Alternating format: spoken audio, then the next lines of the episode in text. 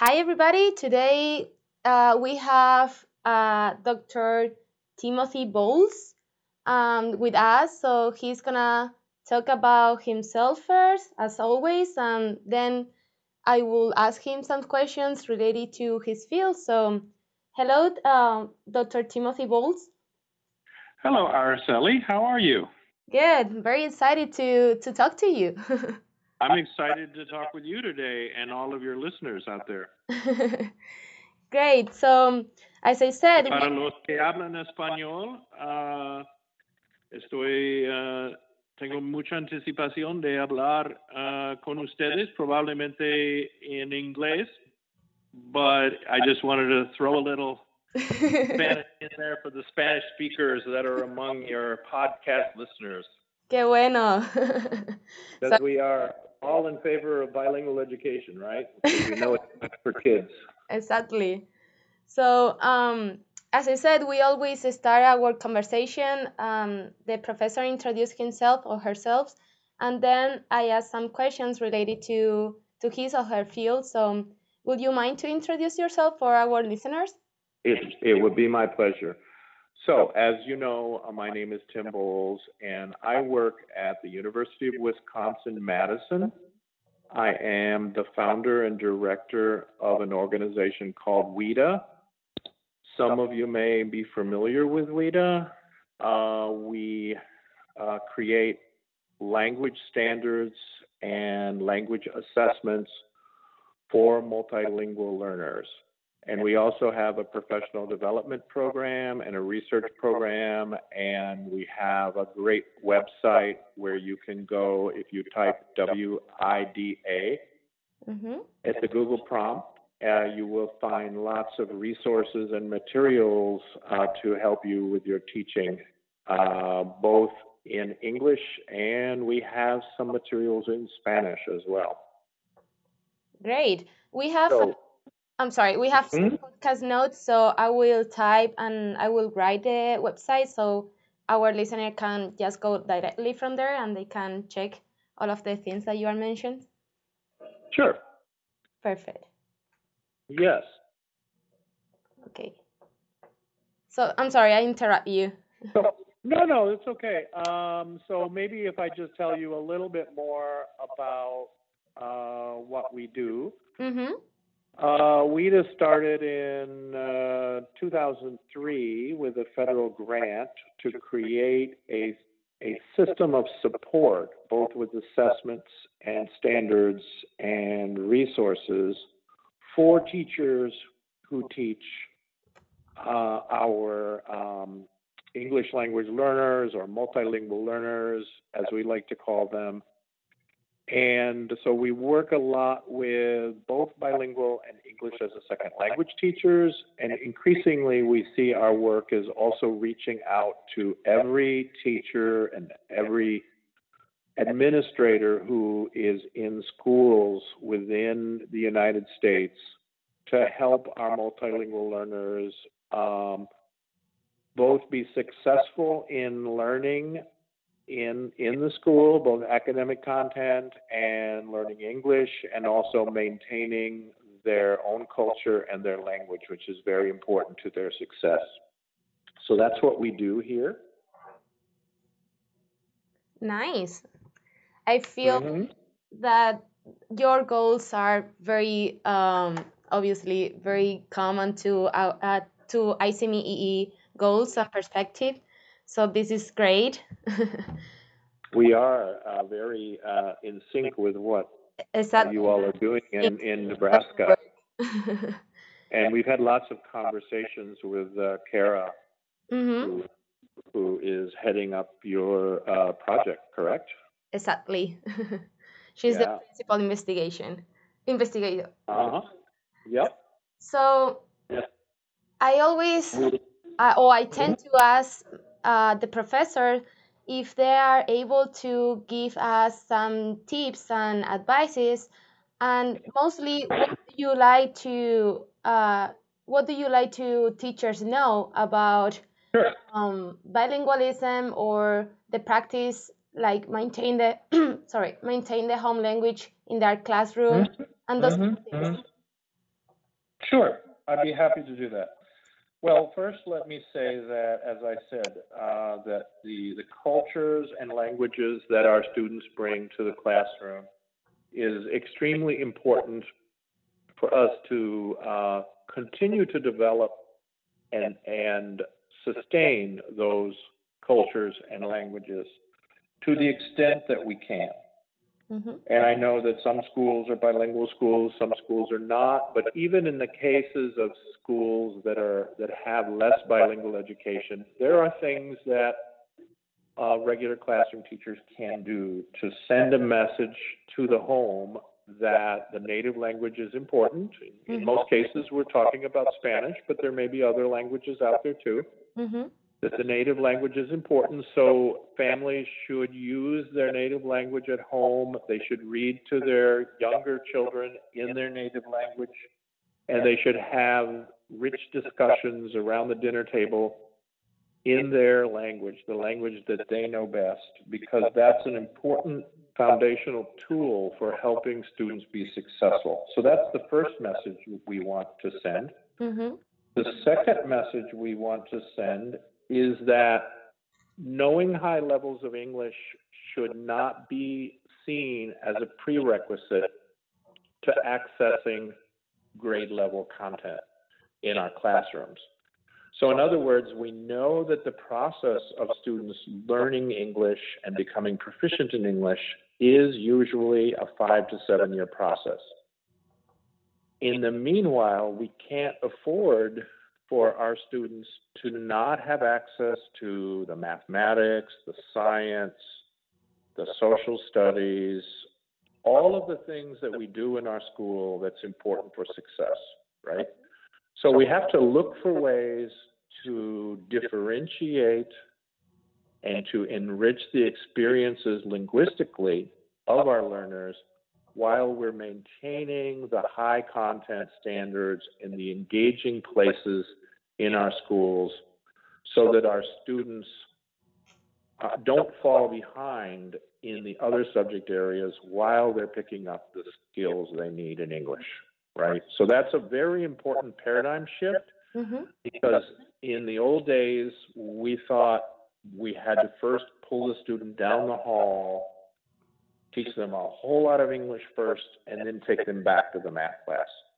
And it turns out that that's not a good strategy. We really need to work together with the math teacher and the science teacher and come up with strategies within those classes to help students be successful even when they're if, if the class is in English, they may not know, they may not have sufficient command of English yet because they're on a continuum of learning English, right? Mm-hmm. So that's one of the things we try to do. In fact, on our website, there's a new project that was sponsored by the National Science Foundation called Talking Math and Talking Science.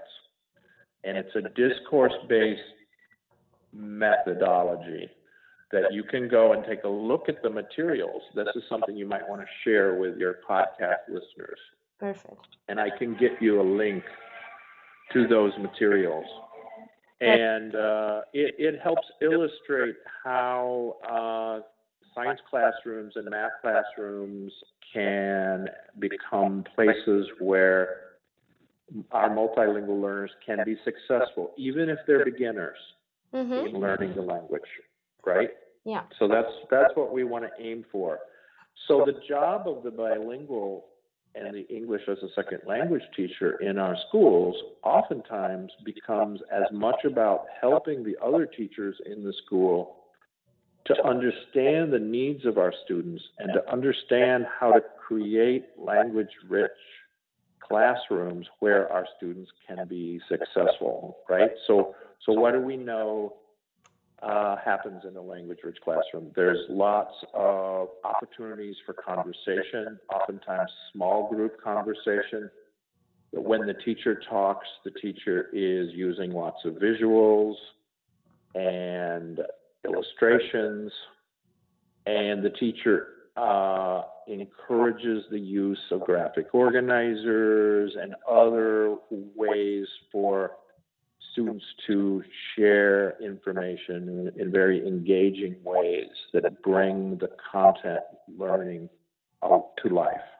Right. That's what we really want to see in all, in all of our classrooms, not just in the one hour a day or 90 minutes a day when when the student is receiving the special support Uh-huh. for learning English, but we want every minute of the day to be valuable for that student.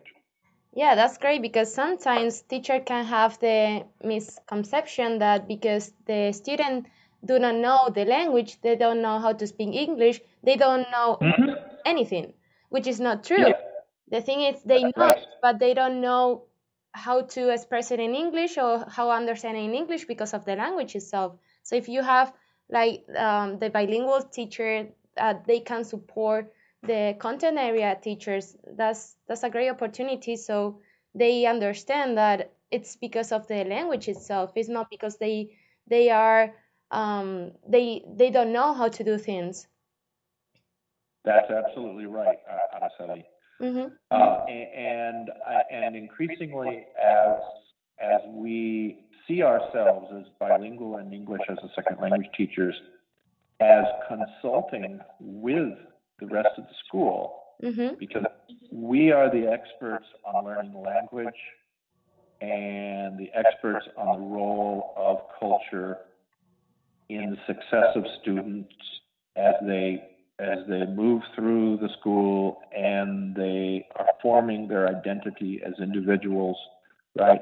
So we have a lot that we can share, and ideally, we're working in schools where people are open to that sharing. Now, sometimes we might get some resistance, so it's important to understand uh, the climate in your school, right? And probably the first place you want to begin is with talking to your school principal and sharing some of the ideas that you have as an as a bilingual teacher and as an ESL teacher, and to maybe if the principal is is willing to let you share those ideas hmm at a staff meeting or or to team with a science or a math teacher to do some things where we begin to share our expertise with the other teachers in the school so that every minute of the day our kids are getting the kind of instruction that helps them understand what is going on. Yeah. I Mhm. I have a question for you. Maybe it's kind of complicated or not. Um, but for, Mhm. but for those teachers that are not specialized in bilingualism or teaching emergent bilinguals, what kind of message um, they can send to this, their students or even their families, obviously, um, to assess bilingualism, to value bilingualism? Because sometimes Mhm. students see bilingualism it's like something bad because they're they Mhm. can be teased up or uh, because they have a pressure that they they think that they need to to be proficiency in English so they can be successful in in their school. So, what kind of message uh, content area teachers can send? Because obviously Sure. bilingual um, teachers and and, EL and emergent uh, bilingual teachers they they know this stuff, but sometimes content area teachers, if they are not, uh, they have not uh, received a professional developed course in relation to this, they, they don't know this kind of thing. So, Right. Well, I think first I would say try to share some of the recent research hmm with all the teachers in your school because there's been a lot of research just over the past five to 10 years that is indicating that bilingualism is a positive for our students and and that actually being a bilingual person um, leads to more mental flexibility. It hmm it may help uh, delay problems that that sometimes uh, older people have, like uh, dementia or uh, Alzheimer's. There's some evidence that it it enriches our life in many ways, hmm and actually, um, wherever possible, we want to encourage all students to be bilingual, both both those that are coming speaking other languages, but also the students who come to the class speaking English, because we know that bilingual students also have more cultural awareness. Mm-hmm. They're more understanding of other people's um, difficulties and more more empathetic. So there's a lot of reasons why uh, bilingualism is a good thing, and we also know from the research that it doesn't confuse students to learn two languages. Mm-hmm. And so we can share that research with other teachers and the building principal. Also, when it comes to that question of just simply creating classrooms that are more language rich Mm-hmm.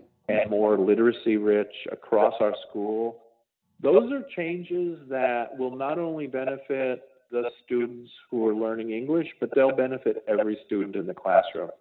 So sometimes we can get the mainstream classroom teachers more excited about it if they understand that the benefits are not just for maybe the five students in their class that are Spanish speakers, but actually when they change their methodologies and do more small group work, they're benefiting everybody. Exactly, because in this sense, it's not only um, emergent bilinguals, but also the, the the rest of the students. Like they can be more, um, they can develop their intercultural competence that in these days is it's something very important and to support their the to support diversity um, and be be aware of uh, that there's something different that it's not you know what I mean? Like there are diversity and they need to know about that, that they need to compare and contrast their, their own culture so they can be more competent with um, with cultures in general. Yep, you are absolutely right. Um, it makes sense and it creates a uh, higher quality school for everyone in the end when we are aware of other cultures and we build in multicultural strategies and and language rich strategies into everything we do in the school day. Exactly. So, would you Mhm. like to add something else to our conversation? Well, let me just say, uh, kind of in closing, that um, I think we are um, both in a difficult time right now in America. It's a it's a difficult time to be an immigrant in this country, with uh, with a lot of the things that are going on in politics. Yeah. But what that means is that our jobs are more important than they ever were because we we are the people within schools that are giving the message about how important our students are to the future of this country. yeah. And uh, so it's important for us not to lose hope Mm-hmm. and to continue to work for uh, better schools that that really serve our students and help them go on to college and career advancement after they leave high school Mm-hmm. um, and to continue to advocate, right? Because an important part of our job is being advocates for the students. And I think we will see better days ahead Hopefully. in uh, in our politics, and uh, and and I know uh, you know things like teacher salaries, and there have been lots of issues lately in, in the news. That teachers have a very difficult job, but we continue to be so absolutely important in the lives of students and their families. Yeah.